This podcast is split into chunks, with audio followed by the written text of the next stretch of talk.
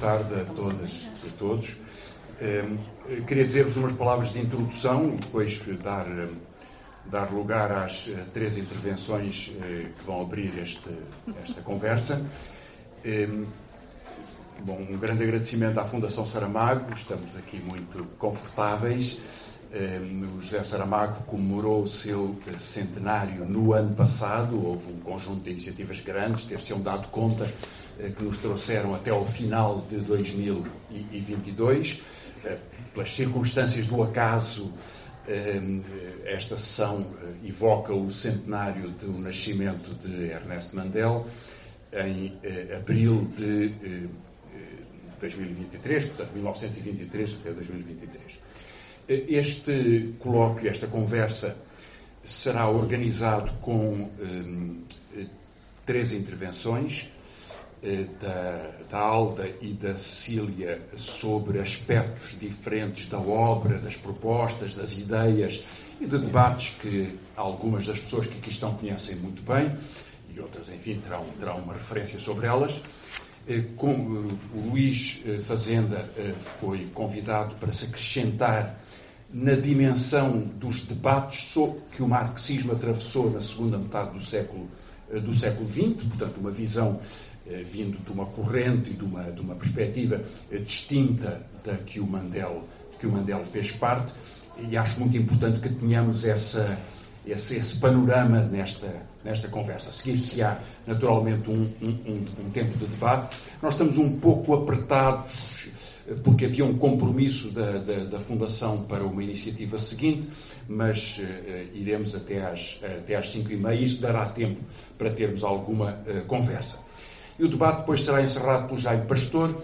O Jaime Pastor é dos, do Viento Sur, de Madrid. Uh, viveu no exílio em França a partir de 69 e depois voltou eh, para a clandestinidade em Espanha, eh, de onde é originário, eh, e onde militava uns anos antes da, da amnistia e do fim do franquismo. E acompanhou, portanto, nas duas condições, ibérica e em França, logo a seguir ao maio de 68, enfim, o espírito, o entusiasmo, os debates, o, o trabalho do, eh, do Mandel e da corrente que ele faz parte, de que ele fez parte e em que se destacou a Quarta Internacional. Eh, eu queria vos dizer só algumas palavras sobre a biografia e dois comentários sobre o trabalho económico e, em certa medida, o trabalho político do, do Ernesto Mandel, temas que serão depois eh, desenvolvidos pela Alda e pela Cecília. O, um, enfim, suponho que algumas pessoas, mas porventura não todas, terão uma ideia da trajetória pessoal. O, Mandel, eh, os pais do, do, do Ernesto Mandela eram judeus polacos que eh, emigraram para a Alemanha eh, nos anos, enfim, viveram na Alemanha no princípio do século.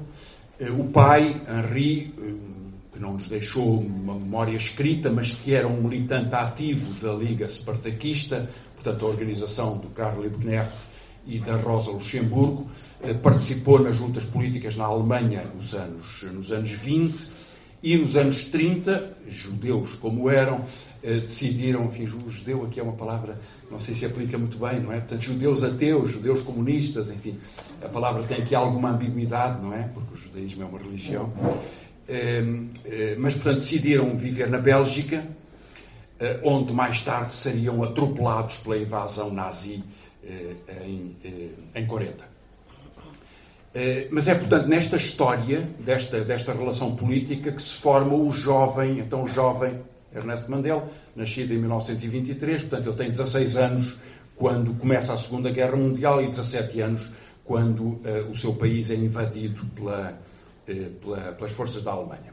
O pai tinha tido uma relação próxima com o Karl Radek, que era um dos dirigentes enfim, das correntes revolucionárias na Alemanha eh, e mais tarde foi dirigente da Terceira Internacional e foi, aliás, uma das vítimas dos processos de Moscou. Portanto, podemos olhar, pensar que nesses anos 30 eh, comunistas dissidentes relacionados com a oposição de esquerda, eh, refugiados na Bélgica, como eles teriam acompanhado a tragédia dos processos de Moscou eh, dos anos 30, em que alguns amigos foram, foram assassinados e como disso fizeram a percepção das suas, da sua visão política sobre a evolução da Revolução Soviética. O Mandela foi preso várias vezes na sua atividade militante durante a guerra e, enfim, por, por, por, por tempos curtos, mas no final da guerra foi preso e iria ser enviado para Auschwitz mas eh, estava na prisão central de, Bruxelas e conseguiu fugir. E, portanto, escapou-se desse destino. Enfim, nos últimos meses de Auschwitz eh, ainda morreu muita gente, não sabemos muito bem o que poderia ter acontecido, é impossível saber. No pós-guerra, eh, destacou-se sobretudo como um como militante, enfim, tem uma história militante, mas eu queria sublinhar sobretudo o trabalho que fez na renovação do pensamento marxista e, em particular, da economia marxista. Em 62, eh, publicou um livro que se tornou muito famoso, ele, aliás, foi conhecido e traduzido em Portugal, a edição já está, está esgotada há muitos anos, o Tratado de Economia Marxista, de 1962, e uns anos mais tarde, ele, ele na verdade escreveu imenso, ele tem mais de, de enfim, 200 livros, opúsculos, etc., eh, mas sobre economia marxista, na verdade, não escreveu muito escreveu esse tratado, o tratado foi publicado em França, em quatro volumes, creio que em Portugal eram três, que teve muito impacto, que ele depois quis completar, em 71 e 72, com um livro que se chama, eh, não está traduzido, está traduzido só em, português do Brasil, A Formação do Pensamento Económico de Karl Marx e O Capitalismo Tardio, ou A Terceira Idade do Capitalismo. Ele tem diversos títulos, segundo as traduções nos diversos países, em 71 e 72. O primeiro livro era muito importante para os debates de então, e eu acho que para os debates de hoje, porque era a demonstração de que o Capital foi escrito ao longo da evolução do Karl Marx. Na altura havia muito, tinha muita presença intelectual a ideia de que havia duas fases da vida do Marx, a fase idealista e a fase científica.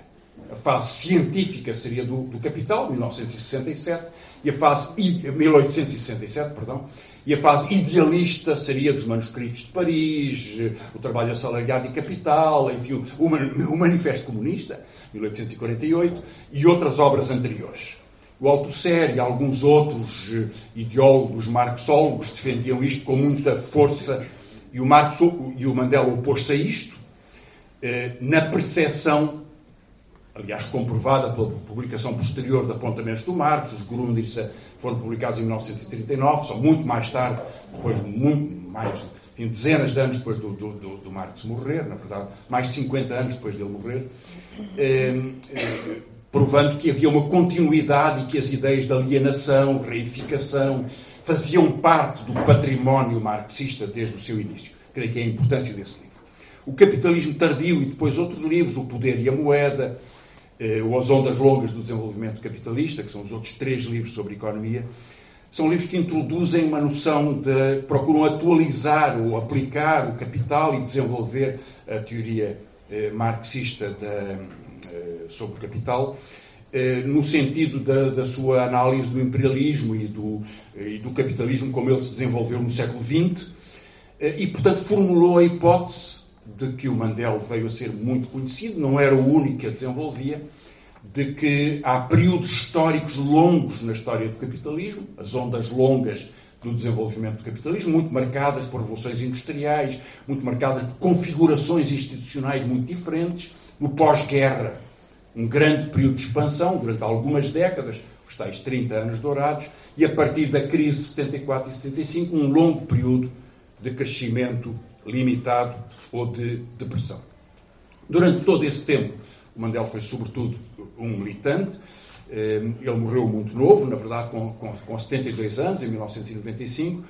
Eh, o período dos anos 60 e 70 é um período de renascimento político, já direi uma palavra sobre isso, em que eh, ele era, estava proibido de entrar na Alemanha, apesar de dar aulas numa escola na Alemanha, numa universidade, na Suíça, em França, na Austrália, vá-se lá saber porquê, e nos Estados Unidos, o que merece alguma reflexão, porque a proibição dele de entrada nos Estados Unidos é na base das leis eh, macartistas, portanto, um comunista, um revolucionário não pode entrar nos Estados Unidos, eh, sendo que criou alguma perturbação no sistema judicial norte-americano ao ponto de que a decisão de manter a proibição de entrada chegou ao Supremo Tribunal, foi votado duas vezes no Supremo Tribunal e acabou por vencer seis votos contra três que esse perigoso marxista não poderia entrar.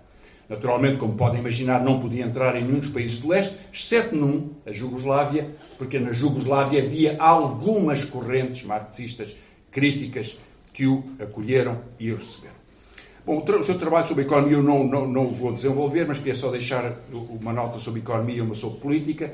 Ele ficou muito eh, deu, deu muita ênfase uma ideia criada a partir do seu conceito sobre economia sobre estes períodos longos da história do capitalismo. Na verdade, muito inspirado por um, um economista e estatístico russo, Kondratiev, que teve uma polémica com o Trotsky e o Mandel retomou essa polémica numa posição diferente da do Kondratiev e diferente da do Trotsky. Kondratiev insistia que havia uma espécie de mecânica interna do capitalismo que produzia estes longos períodos de crescimento e depois de desaceleração do crescimento.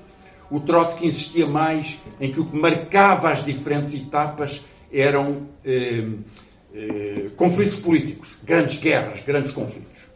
E em contrapartida, o Mandel teve uma posição distinta, eu penso que razoável, de que há um impulso para o crescimento e para a acumulação que é empurrado pelas revoluções industriais e pelas novas configurações eh, sociais, relações de forças, mas esse processo, e esse é, portanto, é empurrado por processos políticos, ou sociais, ou institucionais, mas esse processo esgota-se porque a capacidade de acumulação de capital leva a contradições internas, a crises e a grandes recessões.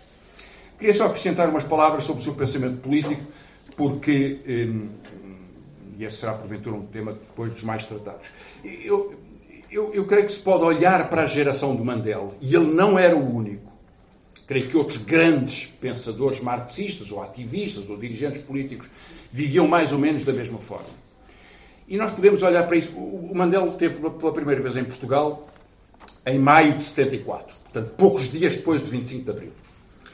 E fez um discurso em nome da LCI, num comício na Voz do Operário, em que estavam várias organizações, o PRP o RML, que mais tarde se junta à formação da UDP, portanto, correntes eh, de várias origens eh, filosóficas, políticas, ideológicas, chamemos assim.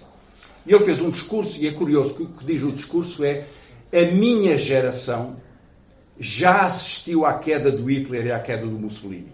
E é, portanto, uma enorme alegria ver agora a queda do Salazar e o princípio da Revolução. Numa reunião mais interna, depois ele dizia, enfim, aquelas frases, uh, no próximo ano, estamos portanto, em 74 em Portugal, no próximo ano o Congresso Mundial será em Barcelona.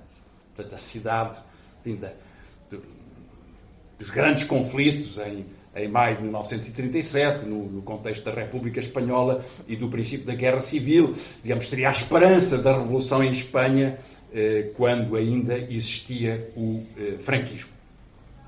Mas essa geração tinha passado pelos, eh, pelo maio de 68, naturalmente, que foi o que marcou, talvez, mais, de uma forma mais determinante, pela revolta da Checoslováquia e depois pela ocupação soviética em agosto de 68 é preciso acrescentar que tinha passado também pela derrota do Chile, que era setembro de 73, portanto, um ano e meio antes do 25 de Abril de Portugal, e isso, a ideia de que eh, uma, um ascenso progressista, revolucionário, um, das massas populares, podia ser em, posto em causa por um golpe fascista, pesava muito, o Uruguai, a Argentina, o Brasil já era de 1964, mas toda essa expectativa de que o mundo estava a mudar, estava a haver uma aceleração da história, era muito marcante para a forma de pensamento do Mandela, que era um pensamento histórico, se talvez se pudesse resumir assim, para dizer um pouco diferente do pensamento político.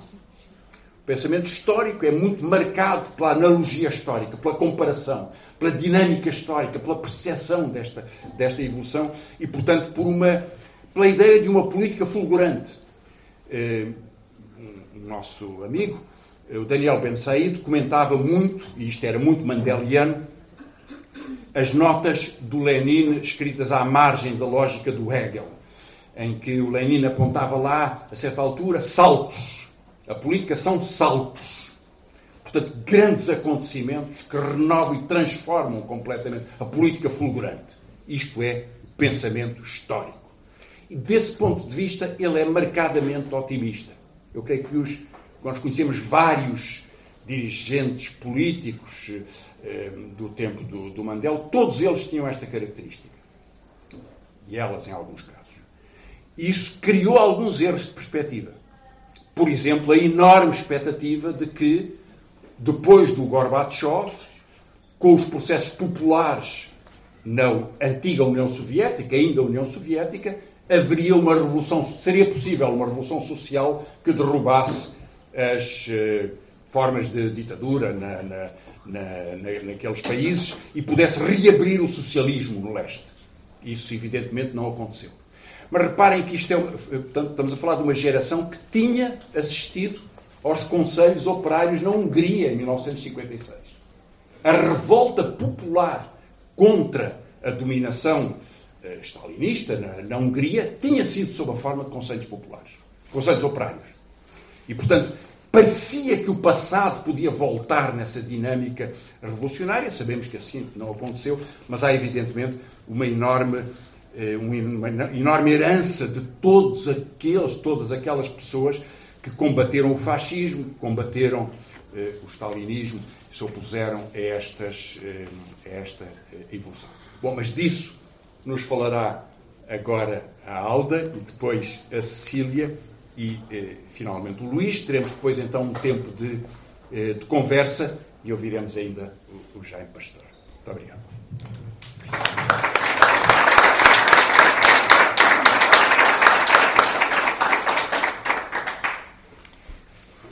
tarde. Obrigada a todos. E... Obrigada a todos e todas pela presença. Eu não combinei a intervenção com o Chico. Uh, poderá haver um ou outro ponto que, de, enfim, de sobreposição, mas que tentarei evitar. Uh, creio que gostaria de falar uh, um pouco sobre o Mandel como militante político e, sobretudo, sobre o seu internacionalismo como isso foi uma marca da sua forma de fazer política uh, e que, evidentemente, tendo imensa uh, cruzamento com a história da Quarta Internacional, não se cingiu a ela, porque em muitos momentos foi mais larga, houve outros cruzamentos, houve outras procuras de alargamentos. Uh, e, evidentemente, não posso deixar de buscar algumas das notas biográficas com que o Chico introduziu, uh, algum desse internacionalismo também, que vem da família, claro, e que vem da origem da família dele, que vem de uma, de uma infância passada no meio uh, já em Bruxelas, mas extremamente cosmopolita, onde, na, quando a seguir à subida de poder do Hitler na Alemanha, a Bélgica vai recebendo sucessivas vagas de refugiados e o adolescente Ernest Mandel vê-os passarem por, por sua casa, serem recebidos em sua casa e serem uh, pessoas a quem a família procura encontrar uh, refúgio uh, e, e também com quem estabelece laços políticos. Curiosamente também, a família, o Henri Mandel e a família estavam extremamente solidárias com o processo da, da, enfim, da Revolução Espanhola, uh, com, as, com, as, mobilizações que houve na Bélgica de apoio à, à Revolução Espanhola, mas também com uh, depois o que foi a repressão sobre o POM uh, na, na, Catalunha e também com ações de solidariedade concreta em relação a isso e portanto todo esse caldo diferente dessa toda essa tradição creio que foi muito importante na formação política uh, do, do Ernest Mandel. Ele adere ao Partido Socialista Revolucionário Belga da secção da Quarta Internacional por volta dos 15 anos, se não estou em erro, portanto muito novo. Entretanto, vem mesmo a guerra, a família é obrigada a ir para a clandestinidade, mas antes, uh, perdão, mas antes de ir para a clandestinidade, durante algum tempo, a cave da família Mandel funcionou como uh, uma espécie de tipografia uh, onde, era, onde eram impressos comunicados, pequenos jornais e coisas que foram inclusivamente panfletos dirigidos aos soldados alemães. E eu queria dar, deixar esta nota porque eu acho que isto é pouco conhecido, pode parecer muito bizarro, eh, mas foi também uma nota e uma marca importante, não só de Mandela como de outros, enfim, de outros internacionalistas, de outros e de outras internacionalistas, podíamos pensar do célebre grupo Manouche em França também, eh, que era eh, de fazer um apelo aos soldados alemães ou para desertarem, ou para não reprimirem, ou para não se virarem, para, para não se virarem contra os trabalhadores e contra, e, portanto, deixarem de ser opressores e escolherem o lado deles. Isto parece bastante romântico, mas eu creio que é muito importante e é extraordinariamente corajoso isso ter sido feito em tempos, digamos, da ocupação. E esses comunicados muitas vezes eram largados nos cafés frequentados pelos soldados, eram largados nos caminhões que os transportavam, etc. Bom, hum, ah, não vou repetir, enfim, não vou voltar a falar sobre a questão da passagem à clandestinidade, a fuga, etc. São episódios extremamente curiosos, mas gostava de falar de uma, coisa, de uma outra coisa assim, que é que o Mandela, mas não só, alimentava a expectativa que o fim da Segunda Guerra Mundial pudesse desembocar em processos revolucionários, um pouco à semelhança, e aí, enfim, a visão histórica de que o Chico falava um bocado, porque aí transpondo um pouco com o que tinha acontecido na altura da Primeira Guerra Mundial, em que, hum, enfim, a revolução, eh, em que vários processos revolucionários e depois uh, o próprio fim da guerra, a Revolução Soviética e o fim da guerra trouxeram uh, a Revolução Alemã, levantamentos na Hungria, etc. E havia essa enorme expectativa, que aliás não era só do Mandela e da Quarta Internacional.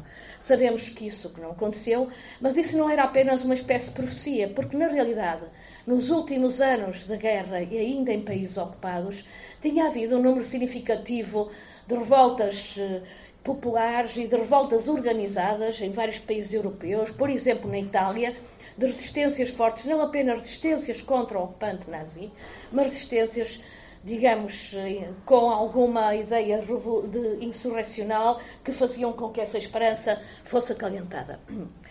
Uh, enfim, dando um salto cronológico, mas para outro aspecto que parece, me parece importante, é depois o tempo já no final dos anos 50, início dos 60, das lutas anticoloniais e das lutas pela independência. Queria falar da Argélia, queria falar, portanto, da importância uh, da FLN, da Frente de Libertação Nacional, e na luta pela, pela independência, uh, na dificuldade de fazer esse trabalho político.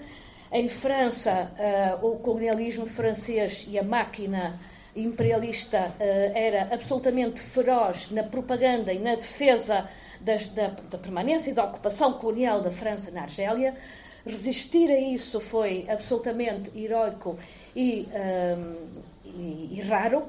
Uh, houve movimentos em França, dos quais gostaria de destacar, claro, o Sartre, Simone de Beauvoir, a Gisela Halimi, que defendeu uh, a resistente Jamila Boubacha, uma resistente uh, argelina que tinha sido quase condenada à morte e que foi recuperada, digamos disso, pela ação da, da Gisela Lima como advogada, enfim, já agora, Simone Signoret, Yves Montand, houve vários intelectuais, o Edgar Morin, que contra a corrente e contra tudo e todos se levantaram defendendo a independência da Argélia, manifestando-se contra a ocupação. Bom, mas o Mandel e a Quarta Internacional, e não, e não só, fizeram talvez um pouco mais, que foi serem agentes da impressão do primeiro jornal, agentes concretos da impressão do primeiro jornal, que se chamava Resistência Algeriana, que a FLN editou em França. E foram eles tomaram a cargo, a seu cargo, isso de fazer a logística eh, e também alguma da distribuição. Evidentemente que a dada altura isso tornou-se extremamente arriscado, a repressão era muito grande e essa logística toda passou para a Bélgica e aí sim com. Uh, uh, com Mandel tendo inclusivamente um, um, um papel direto na sua na, na, supervisão desse jornal e no facto de ele depois poder voltar a entrar em França de uma forma absolutamente clandestina. É um tempo extraordinário, é um tempo que nós, que nós conhecemos também outras pessoas eh, que estiveram nesse trabalho de solidariedade com, com os, os clandestinos e com, a, e com a luta de libertação da Argélia, o Alain Krivine, e o irmão Aubert, o Pierre Rousset e outros, que, que foram chamados porteurs de valise, qualquer que seja o sentido lato, estreito, mais alargado, que se queiram dar a este termo nesse, nesse tempo, mas foram, eh, de facto, construíram um verdadeiro internacionalismo ativo na, uh, na, na, no auxílio, portanto, concreto uh, à FLN e à Argélia, portanto, no final do, dos anos 50, início dos anos 60. Uh, poderia falar também um pouco de Cuba, mas vou ter que acelerar porque não queria estar a tomar muito tempo, da, da, da ida do, do Ernesto Mandela Cuba, da relação com o Che Guevara. Bom, e com a ideia depois também, no pós-Revolução Cubana, não nos esqueçamos que o Che, quando vai para a Bolívia e deixa uh, Havana, tem aquela ideia de criar um, dois, três uh, e realmente nessa altura era a altura também da Guerra do Vietnã e era a altura das grandes, enormes mobilizações nos Estados Unidos, desde logo, mas também na Europa. Uh, na Alemanha, uh, no Reino Unido, na França, um pouco por todo lado, uh, a luta pela independência do Vietnã e a luta pela, pela saída dos soldados, pela derrota americana no Vietnã, pelo fim da guerra no Vietnã, mas pelo, pelo fim da guerra com a independência para o Vietnã, foi, como muitos lembram, algo absolutamente central na mobilização estudantil e não só, mas que começou por ser estudantil. Enfim, não tendo tempo para muito para contar em detalhe muitos episódios, mas eh, de facto são muito interessantes as relações que o Ernesto Mandela na altura estabeleceu com o Rudi Dutschka, com grande líder, eh, um dos maiores, mais conhecidos líderes do SS alemão, e que liderou grande parte dessa revolta, não só nas universidades alemãs do Oeste, claro, mas também na solidariedade com o Vietnã, e que construíram juntos com, uh, também com, com o movimento de, de, de, de, solidariedade com o Vietnã no Reino Unido e na França, com o Creville, com o Ben Said e outros, mobilizações absolutamente gigantescas na Alemanha uh, em relação ao Vietnã, em França também, uh, e foram mobilizações certamente importantes e que marcaram toda uma geração. É verdade, conta-se que o Mandela esteve nas barricadas de mais de 68, entrou clandestino, entrou escondido, voltou a ter que sair, uh, mas voltou a entrar mais tarde. Em 1971, uh, eh, participou com enorme entusiasmo nas comemorações do centenário da Comuna de Paris uh, no Père Lachaise, junto de, ao Muro dos Confederados, com um discurso que ficou célebre.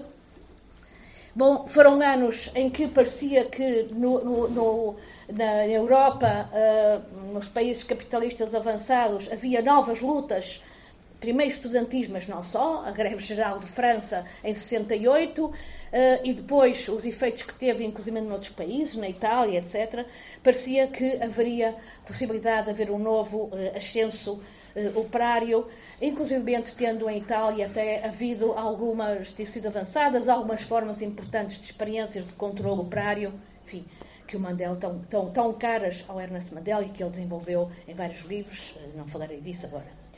O Chico já falou também da, da questão da, da queda das ditaduras e da importância que, que isso teve para a geração dele e da forma como ele viu a queda das ditaduras, como ele viu a hipótese de processos eh, revolucionários poderem uh, abrir-se. Creio que, embora uh, ele tinha essa ideia, não é? Que um próximo Congresso da Quarta podia ser nessa Barcelona libertada, isso não veio a acontecer, mas creio que ele esteve várias vezes em Portugal e várias das experiências concretas do processo revolucionário português as ocupações de fábricas com controle uh, da produção, uh, os, a formação dos comitês de soldados, uh, a formação também de missões de mineradores, mas sobretudo essas grandes manifestações operárias que de alguma forma um, um, escaparam um pouco à, àquilo que eram as formas mais tradicionais de organização da classe operária, como eram os sindicatos. Não que elas menosprezasse de maneira nenhuma, mas porque elas foram formas autónomas e fortes de organização. Uh, enfim, fizeram e afirmar várias vezes que era possível que, em circunstâncias muito concretas de radicalização, uh, que as massas pudessem criar órgãos próprios de auto-organização e até de duplo poder, enfim, que a experiência portuguesa tinha sido muito fértil, apesar de depois da sua derrota, tinha sido muito fértil em experiência e em ensinamentos. Uh, iria falar uh, brevemente também, o Francisco já, já, deu algumas notas, mas gostaria de dizer mais alguma coisa sobre a questão dos países de leste.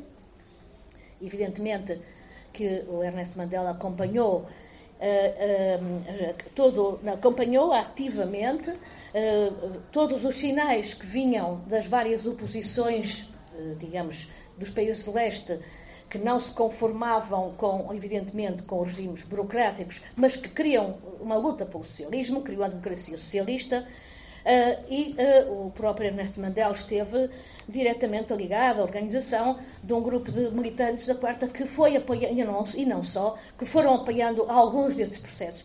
Passaram pela tradução e difusão de textos que vinham uh, dos países textos. Estou-me a lembrar do Rodolfo Barrow e da alternativa na Europa de Leste. Estou-me a lembrar dos textos do Petro Ull da, da, da, da Checoslováquia uh, sobre o, socialismo encarcerado e da, da tradução desses textos dos movimentos, depois mais tarde, na, na, na, própria Checoslováquia também, da Carta 77, da qual faziam parte o próprio Petro e depois alguém que veio a ser muito mais conhecido, que na altura não era, o Václav Havel, que foi chegou a ser presidente da República Checa mais tarde.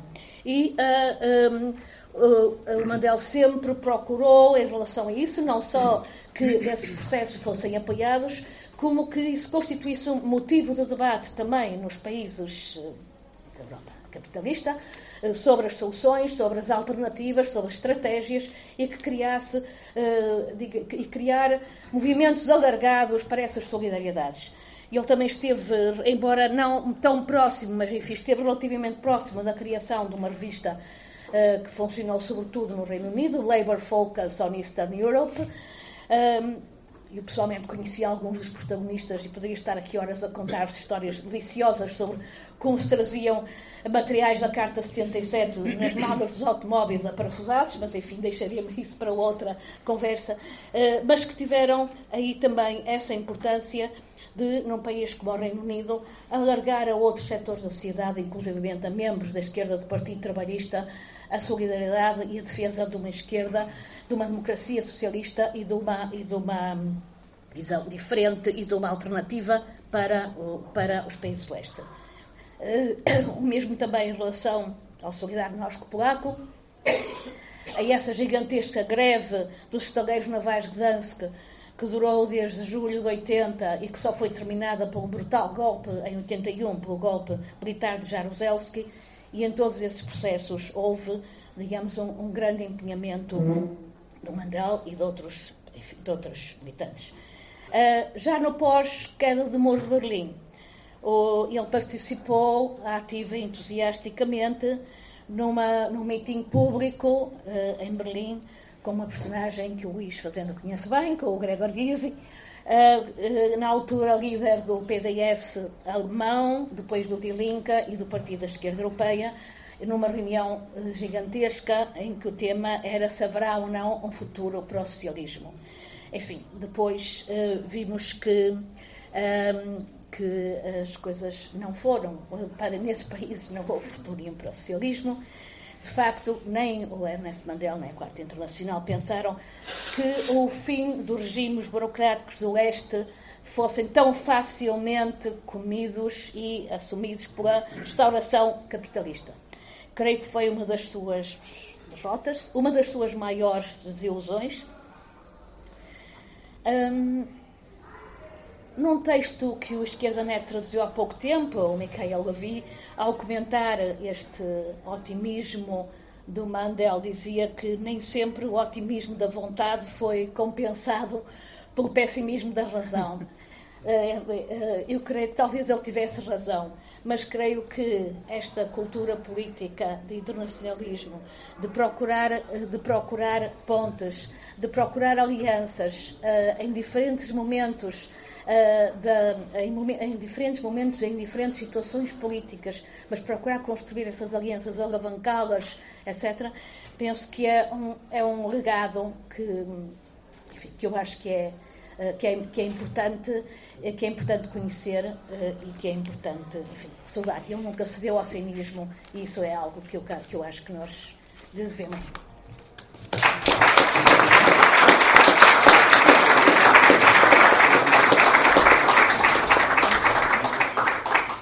Obrigada, Chico. Obrigada, Alda. Obrigada, Luís. Sabemos que nos vais premiar com uma excelente intervenção daqui a pouco. Uh, eu talvez tenha feito uma intervenção para gente mais nova. Estou aqui a olhar à minha volta e estou a ver que muitas das pessoas presentes poderiam estar aqui uh, a fazer comigo esta, esta introdução que eu quero partilhar convosco, a introdução à crítica do stalinismo pelo, pelo Mandel.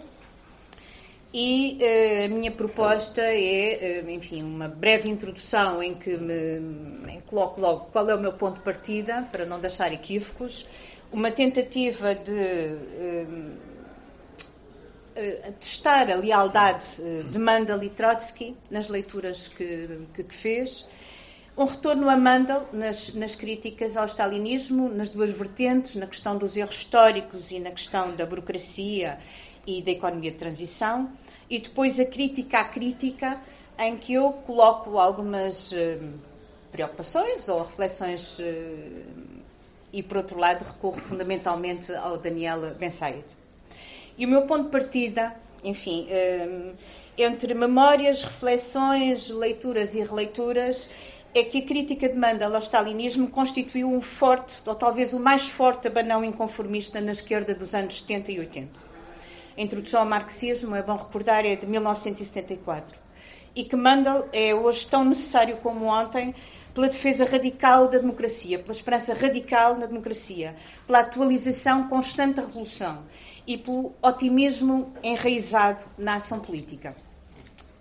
E esse otimismo convoca-nos hoje, neste debate. Recordemos uh, que para Mandel a teoria stalinista do socialismo num só país era uh, antimarxista, recusava a revolução permanente e o internacionalismo. O stalinismo era uma camada burocrática a controlar o poder e a expropriar o proletariado do seu exercício. E seria uma, e cito, deformação apologética e pragmática da teoria marxista. Assim sendo, nos anos 70, no final dos anos 70, não havia tábua para agarrar a União Soviética, os países de leste e a China, como variante da deformação stalinista do marxismo-leninismo, não passavam de degenerescências burocráticas. Ou a revolução política devolvia o controle democrático da economia e da sociedade às classes trabalhadoras, ou os exemplos chinês e soviético não eram a bússola para o socialismo. O socialismo estava em aberto.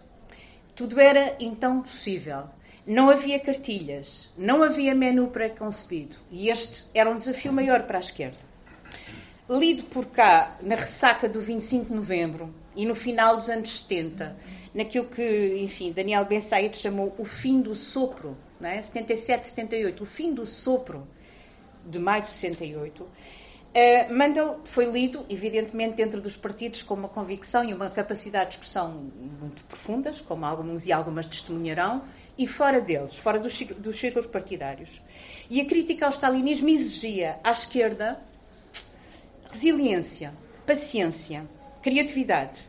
Era preciso, afinal, que se reinventasse, que reinscrevesse a democracia e a revolução.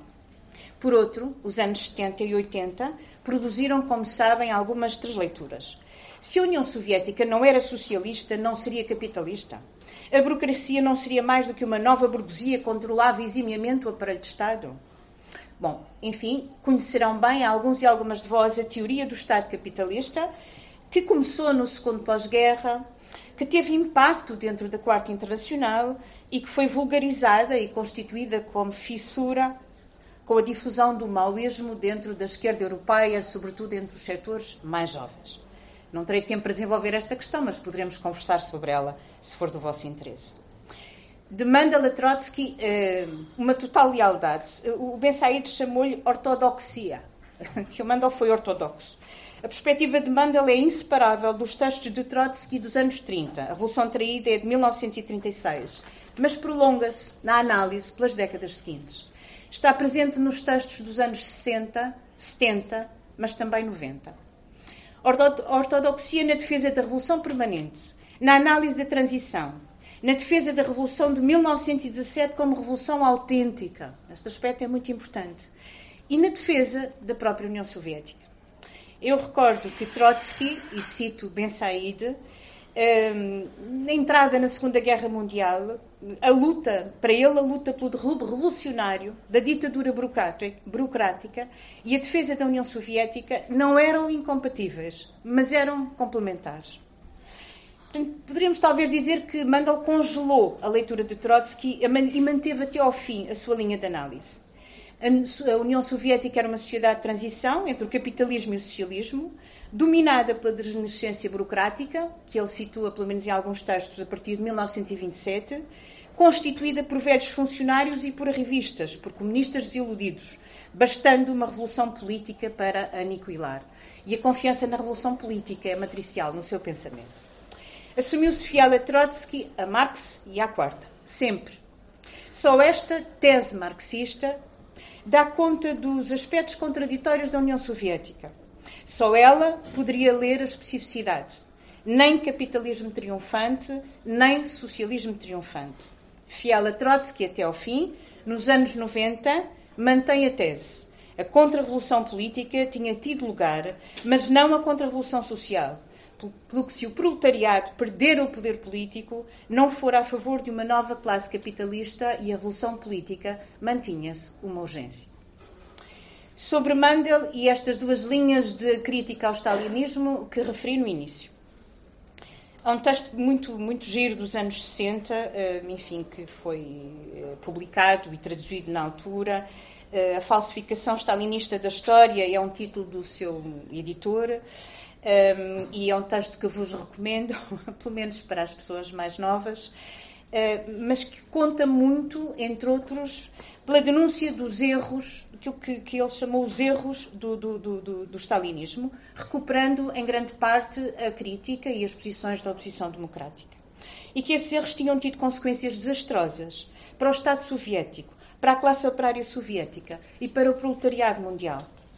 Primeiro erro, a coletivização forçada. Um desastre económico.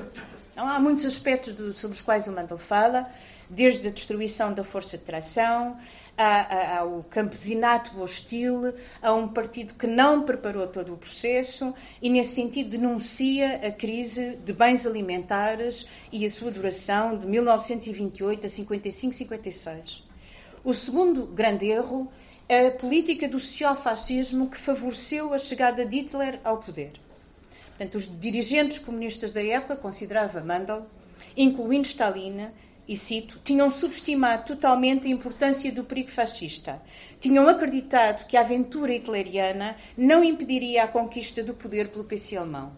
Tinham sabotado na prática a política de unidade da ação da classe operária, afirmando que a social-democracia era o perigo principal retomando a idiota tese de Stalin, segundo a qual social-democracia e fascismo são gêmeos. E o terceiro erro, a destruição do movimento operário organizado na Europa, a destruição massiva de quadros revolucionários. Este texto precioso dá muita informação numérica, deixa apenas um exemplo. Dos 139 membros e suplentes do 17º Congresso, 98 tinham sido presos e fuzilados sobretudo nos processos que bem conhecem de 37 e 38. Sobre a burocracia e a transição. Uma posição dos anos 60 que mantém nos anos 90. E vou citá-la. A única explicação marxista válida do fenómeno stalinista é que uma camada burocrática, tendo privilégios a defender, usurpou o poder político na União Soviética e expropriou politicamente o proletariado. A burocracia não é uma nova classe social. Não tem raízes próprias no processo de produção. É uma excrescência parasitária aparecida no proletariado. E assim sendo, a revolução política era a chave para toda a mudança necessária. Ainda num texto de 1990, sem grandes ilusões sobre Gorbachev, a Perestroika ou Glasnost, Mandel mantém intacta esta leitura um, recusa qualquer restauração do capitalismo e continuava então convencido que uma revolução política antiburocrática podia empurrar a sociedade na direção do socialismo. Empurrar, tentar empurrar, mas não mais do que isso, porque continuava então convencido que o socialismo num só país é impossível, não importa quão puro, democrático, revolucionário ou internacionalista seja o governo com base nos trabalhadores eh, nesse contexto. Sobre a crítica da crítica. Acho que nós podemos conversar sobre esta dimensão, mas, tal como o Chico aqui bem convocou no início, para este economista marxista e para o economista marxista que explicou a recuperação do capitalismo no segundo pós-guerra, era mesmo muito difícil sair da análise da economia de transição. Eh, por muitas e múltiplas razões que ele explicará melhor do que eu, mas desde as questões da lei do valor, a natureza da força de trabalho nestas economias, a ausência de crise de superprodução, eu acho e penso ainda que Mandel foi eh, fiel à sua leitura e fiel como economista marxista que teve a responsabilidade de compreender o capitalismo nesta fase da história do mundo ocidental. Sobre um outro erro que lhe é imputado, o de que não quis perceber que a burocracia podia ser o germe de uma classe dominante, depois do estilhaçar do leste. Acho que ele não quis, não é por um ato de voluntarismo persistente ou dogmático, mas por não querer abdicar do seu otimismo quer sobre a Revolução na, na, União Soviética, nos países de leste, quer sobre a Revolução Mundial. Acho que o Mandel nunca quis abdicar deste otimismo na Revolução possível e eh, na radicalidade eh, da ação política, no otimismo que depositou na importância da ação política. Pego em Ben Said para concluir. Uh, por mais uh, como algumas e algumas de vocês saberão que os trotskistas sejam muito exigentes uns com os outros. Uh, e, e, de facto, o Ben Said faz uma análise, enfim, criteriosa às posições do Mandel sobre a crítica ao stalinismo, mas tem, mas tem uma, uma apreciação sobre ele que eu, que, eu, que eu quero partilhar convosco, porque eu acho muito, muito bonita, porque nos diz que o Mandel foi um dos últimos revolucionários felizes uh, um humanista clássico e um homem das luzes. No entanto, a sua análise do stalinismo, segundo Daniel Ben Said, e da crise do stalinismo, não sobrevive aos anos e, às, e à prova dos factos. Uh, e enunciou alguns aspectos para deixarmos, porventura, para discussão. Ele considera, o Ben Said considera discutível a diferenciação entre classe, entre casta, desculpem, e classe dominante embora reconheça que tenha tido o contributo de evitar simplificações, ou seja, ou socialismo ou meras variantes eh, do imperialismo ocidental. Recusa qualquer ideia de continuidade possível entre o processo revolucionário de 1917, cuja autenticidade defendeu até ao fim, e a União Soviética de Brezhnev, tantos, tantos crimes depois. Uh, critica Mandel por ter excluído a hipótese de conversão da burocracia, por, por ser uma excrescência do proletariado, em classe dominante, quando, na verdade, e vou citá-lo mais ou menos, a desintegração da União Soviética e dos países de leste mostrou, ao contrário, que uma fração substancial da burocracia podia, sobre a base de uma acumulação burocrática primitiva, transformar-se em burguesia mafiosa. Bom, discutiu eh, a alternativa entre revolução política que caberia às classes trabalhadoras ou contra-revolução social que tinha cabido à burocracia. Apresentou reservas sobre a transição entre capitalismo e socialismo, porque implica, segundo Ben Said, uma visão linear da história e critica o atributo de pós-capitalista, encontrado em alguns textos do Mandel, eh, porque faz parte da mesma lógica, quando a burocracia, na verdade, é contemporânea do capitalismo. Considera que o Mandel subestimou as conquistas socialistas, o relançamento económico, o Sputnik, enfim, as revoluções nos países colonizados, confiando ainda na possibilidade da revolução política na União Soviética e na Revolução Mundial. Subestimou as forças de restauração capitalista. Enfim, Diz-nos ainda que o Mandel continuava preso às leituras da Quarta Internacional dos anos 60 e não dos anos 70. Que nos anos 60, sim, os processos antiburocráticos da Polónia e da Hungria eram processos de esperança. Mas nos anos 70, este otimismo eh, era o otimismo, então, de um dos últimos revolucionários felizes.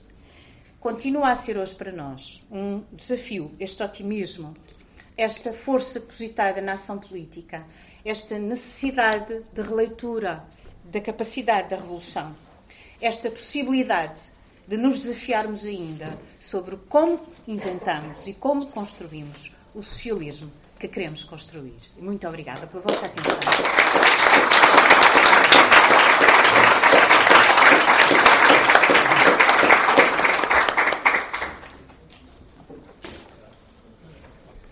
Boa tarde. Uh, devo manifestar a minha estranheza ter sido chamado a este colóquio. Disseram é interessante um olhar de fora, só pode. Porquanto uh, não sou economista, uh, não sou académico, não sou um especialista em Mandel, Uh, não, uh, não, não, nunca fui trotskista. Discordo ainda hoje de alguns dos postulados essenciais, que respeito, mas discordo. Uh, e, portanto, sinto-me um bocado como um alien aqui neste, neste debate e neste introito que vou fazendo.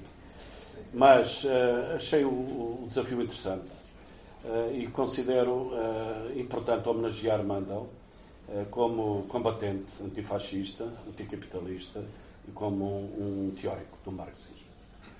Uh, Concordo-se aqui, discordo-se além, etc.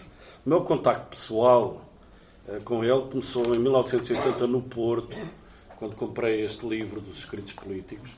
Fui reler estes dias, sobretudo os balanços do maio de 68.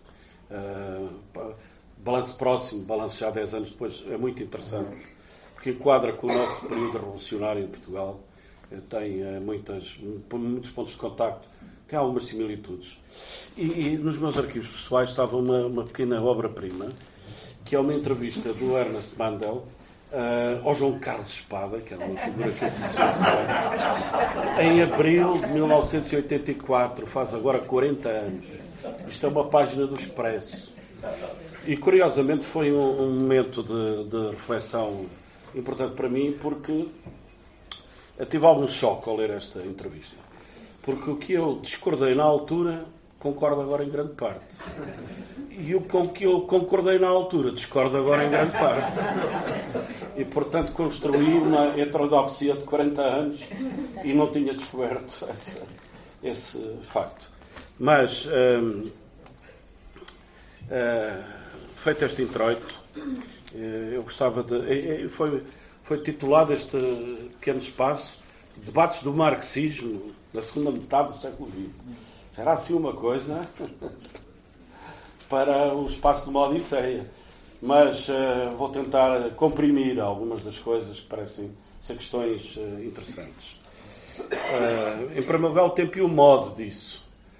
O tempo, até aos anos 80, um tempo de grandes esperanças, tivemos a Revolução Chinesa, a Revolução Cubana, mais tarde a Revolução Sandinista, a própria Revolução do Irão, apesar das suas características, uh, o imperialismo, apesar de golpes fascistas na, na, Grécia, na Indonésia, na América Latina, parecia estar em recuo, a vitória do Vietnã, que é contemporânea com a nossa uh, Revolução de 25 de Abril, tudo isso criou grandes esperanças eh, de que fosse possível eh, eh, aprofundar e desenvolver situações revolucionárias e que o socialismo estaria na ordem do dia.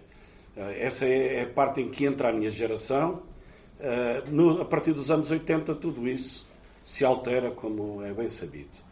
Não só pela emergência do neoliberalismo, mas porque, em termos concretos da geopolítica e, da, e, da, e do avanço do capitalismo, esses esses uh, avanços foram todos eles a par e passo retardados ou até mesmo liquidados. Em todo caso, emerge aqui a questão do campo socialista, entre comas, de, de como é que ele reflui também a partir dos, dos anos 80. Uh, isto entre o tempo e o modo das coisas. No modo das coisas, à esquerda, nós tínhamos a, a área social-democrata, tínhamos a área comunista e tínhamos a área revolucionária. Grosso modo, uh, simplificando. A aula social-democrata a partir de, de, de, do, do, SPD alemão, 59, abandona o marxismo. Esse é um processo que os partidos social-democratas vão seguindo. Nós aqui em 75, o Mário Soares mudou o programa com referências marxistas até ao socialismo autogestionário, ao Ho Chi Minh, que estava no programa original do Partido Socialista, etc. Muda em 75 esse, esse programa mas em, Espanha nós vemos que o, o PSOE só muda o programa em 78. Só em 78 o Filipe González abandona as referências ao marxismo. Valessem o que valessem do ponto de vista prático, revolucionário, mas era ainda uma identificação e alguma coisa que tinha a ver com uh, o, o, tipo de Estado social que era proposto pelos partidos social-democratas. Essa ala vem a converter-se ao liberalismo, às terceiras vias, quartas e outras, o social-liberalismo. Eh, é aí que acaba por eh, terminar a evolução dessa ala social-democrata.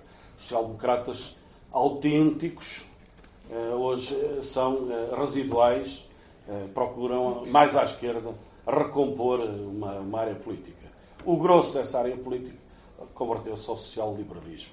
Isso nestes passos da segunda metade do, do, do século XX.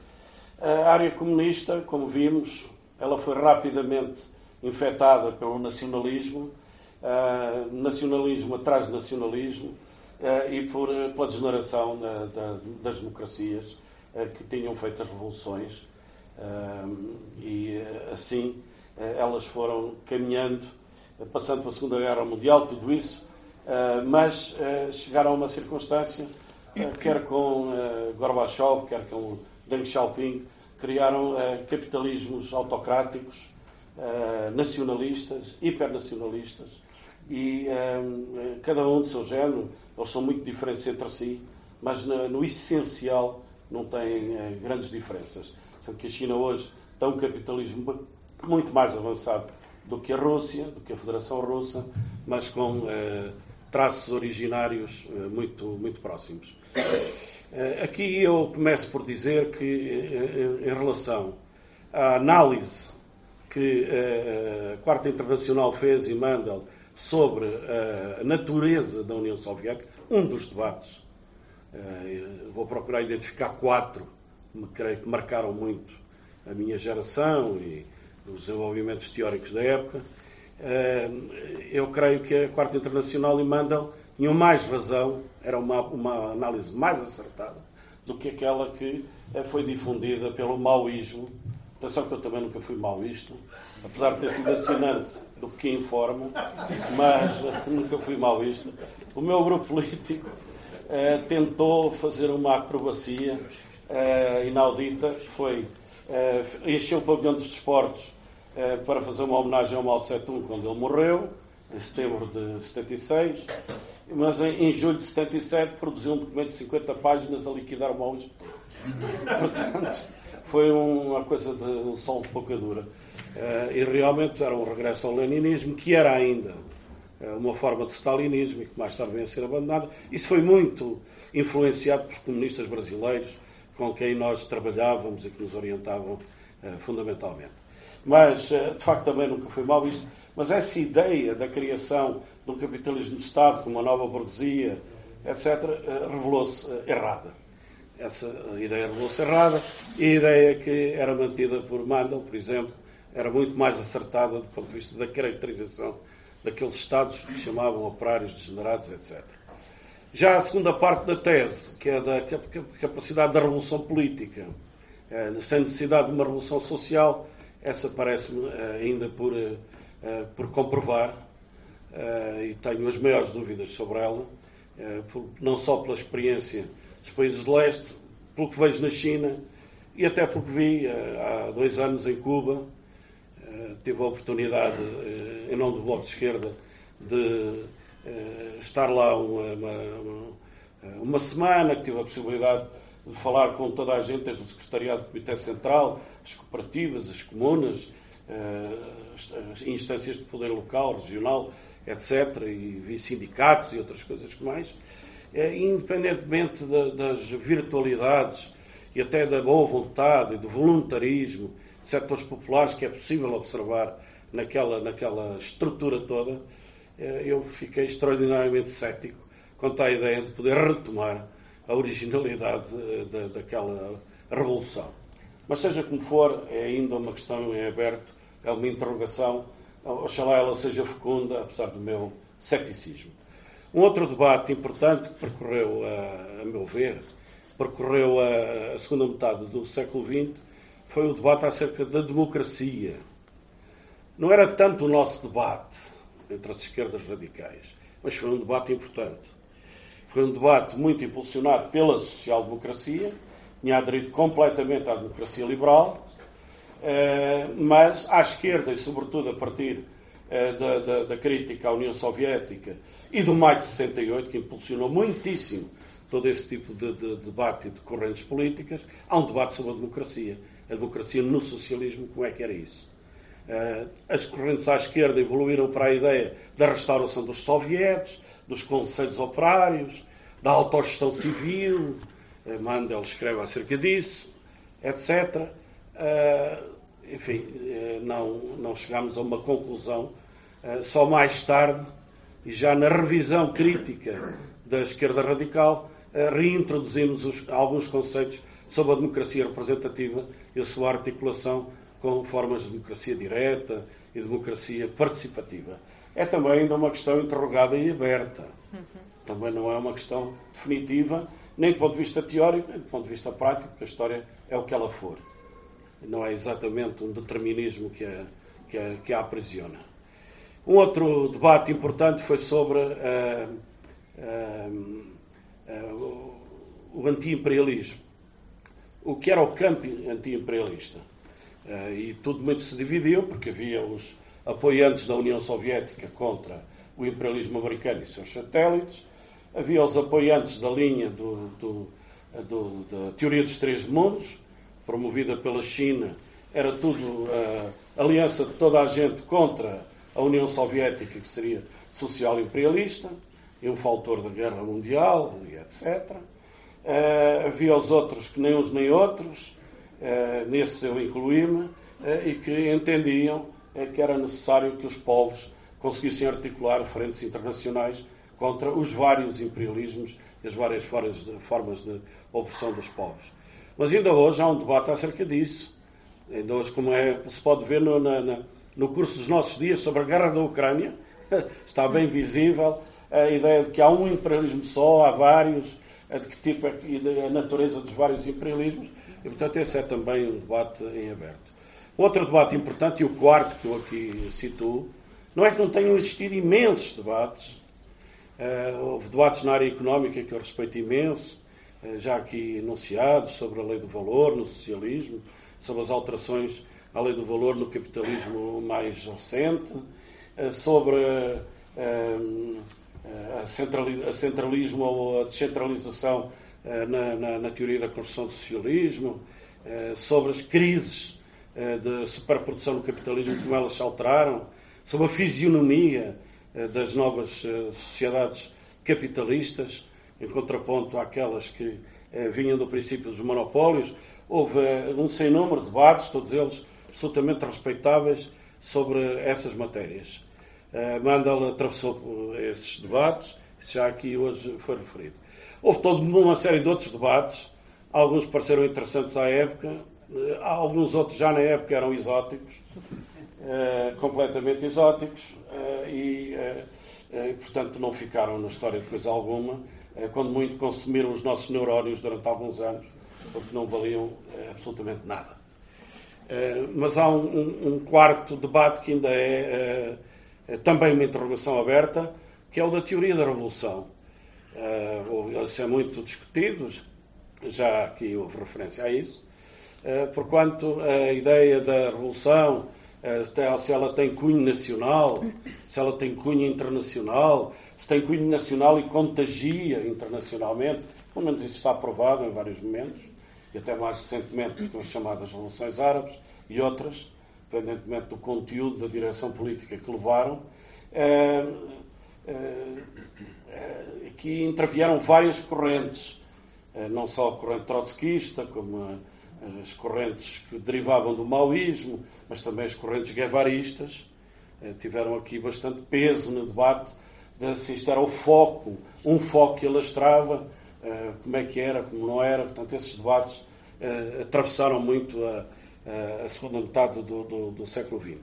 Hoje estão mais adormecidos, provavelmente porque, por, por razões óbvias, que a, a situação não é nem proximamente revolucionária e não está em perspectiva que ela venha a pôr dois exércitos opostos aí na, na, na, na, internet, não é?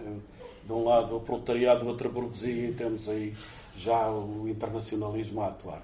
Isso não está nas expectativas e, portanto, com todo este cortejo de destruição de experiências socialistas, digamos que é um, debate que hoje está soterrado. Mas ele não, não ele regressará pela, pela força dos tempos e das condições políticas. Portanto, creio que estes foram alguns dos debates que nos animaram.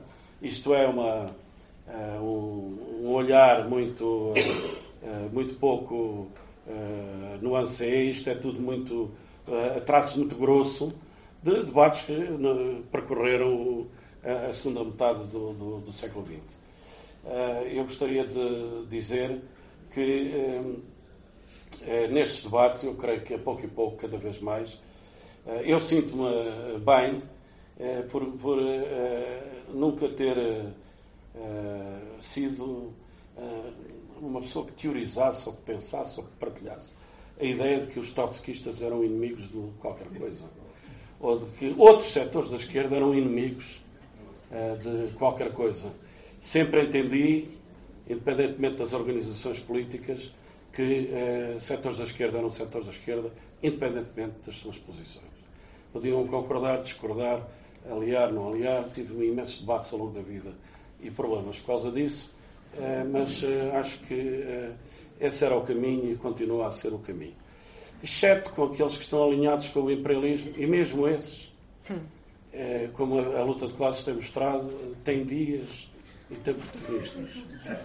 Não é sempre certo que assim seja. Não é sempre certo que assim seja. E, portanto, uh, neste momento, uh, creio que este debate é sempre útil e necessário, uh, e os, os, debates do marxismo no futuro têm sempre qualquer coisa da semente que vieram destes debates todos e dos, dos seus protagonistas, dos seus teóricos e daqueles que, em determinado momento, conseguiram unir, como Ernest Mandel, a teoria à prática, unir a teoria à prática não é apenas uma questão de coerência filosófica.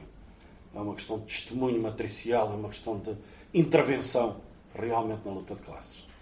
É, é, respeito a reformistas, respeito revolucionários, respeito anarquistas, respeito todas as, as, as, as, formas de aproximação à transformação social, venham elas todas, é, mas na verdade o que é preciso é que haja uma unidade entre a teoria e a prática, que essa luta de classe possa ser desenvolvida com transparência e com o condicionamento político, que é o condicionamento de todas as libertações.